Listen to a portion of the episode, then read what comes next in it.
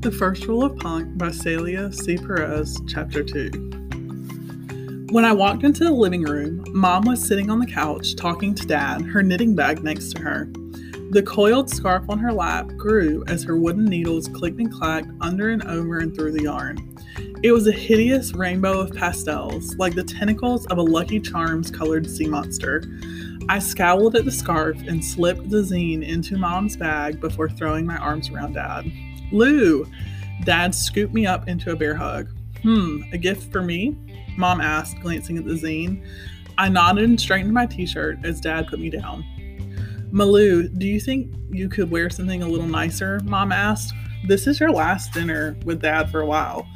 It would be so lovely to see you looking like una senorita. I'd even settle for a fresh t shirt. She's fine, Dad said. See, Mom? I grinned as obnoxiously as I could at her. Of course, Mom said, looking from me to Dad. Peas in a pod. She was right. Dad wore his usual ratty black Chuck Taylors, a black Spins and Needles Records t shirt, and cut off corduroys. I had on my Doc Martens boots and a black Ramones t shirt and cut off khakis. Dad and I looked at each other and laughed. We're twinsies, I said. Really, it's no big deal, Magale, Dad said. We're just getting takeout and hanging out at the store. Come on, Dad. I grabbed his arm and pulled. Fine, have a good night, Mom said. And don't forget, our flight is at noon, Michael. I'll be here with my chariot, Dad said as he closed the door behind him. We wheeled our bikes out of the yard, and Dad handed me my helmet. I hate that scarf, I said through gritted teeth. Scarf? Mom's never ending knitting project. It's a bad omen. Dad laughed. I didn't know you were superstitious. Superstitious, he said. I'm serious, Dad. That scarf only appears when Mom's stressed about something. I snapped the chin strap buckle of my bike helmet. She was knitting all the time before she told me we were moving. Coincidence? I don't think so. Well, how about we forget the evil scarf for now? Dad said. We have some Da Vinci's to pick up. I ordered all your favorites. Awesome, I said, because right now it feels like I'll never have Da Vinci's again. My mouth watered thinking about the food as we rode our bikes the few blocks to our once a week dinner spot. If I had to have a last meal on my final night at home, I wanted it to be Da Vinci's with Dad. After we picked up our food, we rode back to Dad's place, stopping under the sign that hung over the entrance to his store. The sign looked and spun like a real vinyl record. In the middle, the Spins and Needle logo went around and around. When Dad opened the door, Marty, his pit bull, ran out to greet us. Dad was funny about Marty's name, always making sure people knew how to pronounce it properly. It's Marty, like Jose Marti, the Cuban poet, not Marty, like Marty McFly from Back to the Future. Most times people would look at him like they had no idea what he was talking about. After today, I wouldn't see Marty run through the door or hear Dad correct people's pronunciation two things to say goodbye to. What's happening, buddy? I asked, scratching Marty behind the ears. He wagged his tail and sniffed at me until he realized Dad had the food, then trotted off after him. Traitor, I said, shaking my head. What do you want to listen to? Dad asked from behind the counter. You pick it. You know they've got some great record stores in Chicago, Dad said.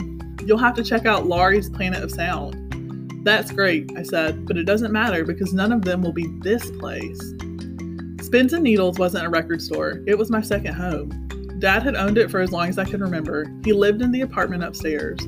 When I was sick and stayed home from school at his place, he would play quiet, soothing music because he knew the sound traveled upstairs easily. I loved spending time with Dad at the store, listening to records.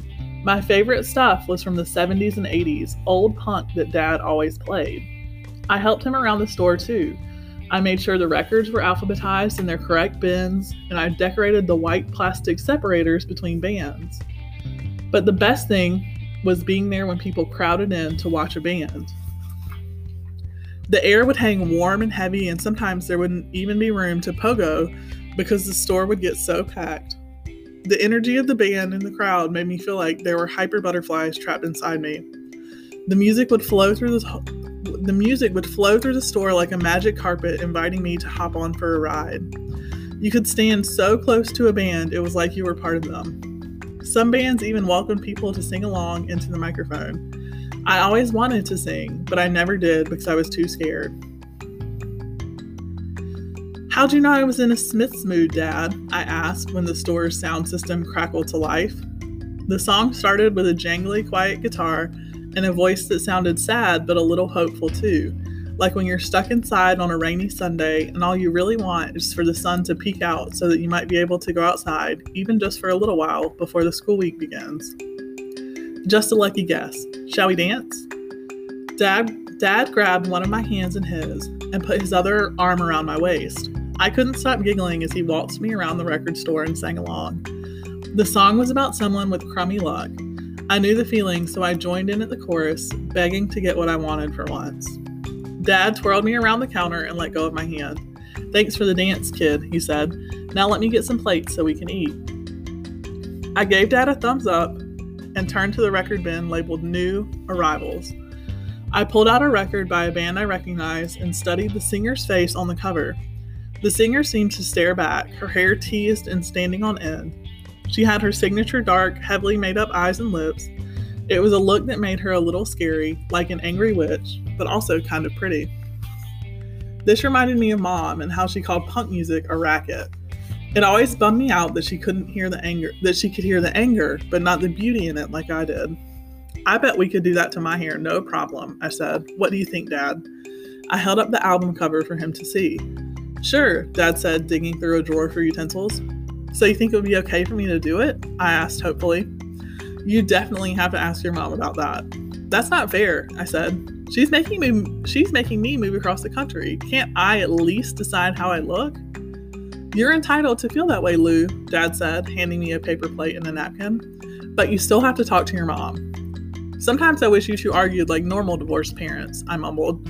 No, you don't, Dad said. Yeah, you're right. I knew I was lucky. I liked that my parents got along even though they weren't together. People always assumed my mom and dad were like other divorced parents who fought over everything, but they were actually friends. They split up when I was a baby, so I had no memories, just some old photos. Anyway, she doesn't like how I dress. What's one more thing? Mom doesn't dislike the way you dress, Dad said. Nice verbal gymnastics, Dad. Really, she's used to wacky outfits and loud music. She was married to me, wasn't she? No comment, I said. I grabbed a roll and stuffed the whole thing into my mouth. I think you and your mom are more alike than you realize. Super Mexican and I are nothing alike, I said through the bread. You both do that scrunchy thing with your upper lip and nose. He laughed just thinking about it. This is serious, Dad. I know. I'm sorry. I still don't understand why I can't stay with you. I knew this was coming, Dad said. The look on his face told me he didn't want to have this conversation. Malou, you know my schedule is too unpredictable. That's why you live with your mom, remember? But I'm almost 13, I said, and a very and I'm very responsible. You know that. True, Dad said, but this is a done deal. I could feel my hope crumbling as if one of those huge wrecking balls used to tear down buildings had just slammed against it, turning it into dust. I thought of the zine I'd left for mom. What if mom changes her mind tonight? Dad gave me a look like he was questioning my grip on reality. She could, I said indignantly. Parents don't always know best, you know. Can't argue with that, Dad said. I emptied my root beer can into a plastic cup and watched the foam threaten to spill over. Look, think of this as your big city adventure, Dad said. How many kids get to be in a new and exciting exciting place for a while and then come back home? Yeah, I must be the luckiest kid in the world.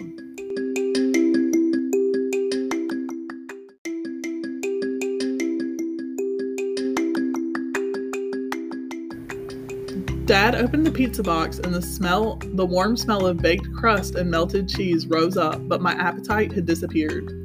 Talking about the move had ruined my last Da Vinci's. Sorry, kid, Dad said. Uh, this is going to be hard for all of us, but we'll get through it, right? Neither mom nor dad seemed especially torn up about it, to be honest. I could feel my eyeballs well up with tears, but I didn't want to cry. So I grabbed a slice of pizza and busied myself by picking at the tomatoes and rearranging them into an angry face. Let's not spend our last night together feeling sad, Dad said. Here, I got you a little gift. He pulled a small shoebox from behind the counter and placed it in front of me. A gift isn't going to make me feel better, I said, but can I open it now? I gave Dad a sheepish grin. Of course, he said. I pulled off the lid and picked up the small oval shaped yellow box that sat on top. It was so light it felt empty. Inside, there were six tiny dolls that looked like stick figures with ink dots for eyes and mouths. Each doll was about as big as my thumbnail, with cardboard limbs wrapped in a colorful thread made to look like clothes. What are they? I asked, carefully taping the doll, tapping the dolls on, out onto the counter. Worry dolls, Dad said. You put them under your pillow when you go to bed and tell them your worries, and they take them away while you sleep. Do they really work? I asked. You'll have to tell me, Dad said. I thought they might come in handy. I nodded and scooped up the dolls back into their tiny container. The other items in the shoebox was Dad's old Walkman cassette player and a cassette in its plastic case. Cool, you made me a mix? I put some new stuff and some old stuff on there, Dad said. I hope you like it. Is the Walkman a gift too? I asked hopefully. How about I let you borrow it? Dad said. Return it when you're back home again. I threw my arms around Dad and kissed his cheek. You may be far from home, kid, but you can take the music anywhere. It's always with you. Thanks, Dad. Hey, you want to play DJ? Sure, I said and hopped off my stool. Normally, I loved playing DJ at the record store, but for once, it wasn't getting me out of my sad mood. Still, I pulled out some of our favorites to play over the store's speakers while we finished eating. After dinner, we cleaned up and took photos in the old photo booth, one strip for each of us. I looked around at the store one last time, pretending my eyes were a camera, and snapped mental shots to tuck away for safekeeping. Then I turned off the lights. Upstairs, Dad put on The Wizard of Oz while I changed into my pajamas. It was one of my favorite movies, and watching it together once a year had become our thing. I squeezed in between Dad and Marty on the couch. I always loved the beginning where Dorothy's in Kansas and everything is brownish gray. Don't listen to this part, I said to Marty, covering his ears when Miss Gulch threatened to harm Toto. I knew I was too old, but I snuggled close to Dad anyway and breathed deep into his shirt, trying to memorize his familiar smell of laundry detergent, peppermint gum, and sweat. I wondered when we'd be able to watch the movie together again. Dad, I said, hesitating. I felt like a water balloon about to burst. Lou, I know it's not punk to be scared, but I'm scared. It's okay to be scared, Lou. Dad squeezed my hand. Hey, do you remember what the first rule of punk is? There are no rules? I asked. Okay, never mind, he said and laughed. The second rule of punk. The louder the better. You're a real comedian. I know, I know, I said. Be myself. I'd heard Dad say the same thing 5,000 times. But how's that supposed to help me? Well, it'll help you make new friends, find your people. I have friends, I said before I could stop myself. I don't want new friends. Dad didn't respond, but I knew what he was thinking. It was the same thing I was thinking. I didn't really have any close friends at school. I considered Dad my people more than anyone else. I guess mom was my people too, though she was different from dad and me. It looked like I had a lot of people finding to do. I know, Dad said, and nudged his chin toward the screen.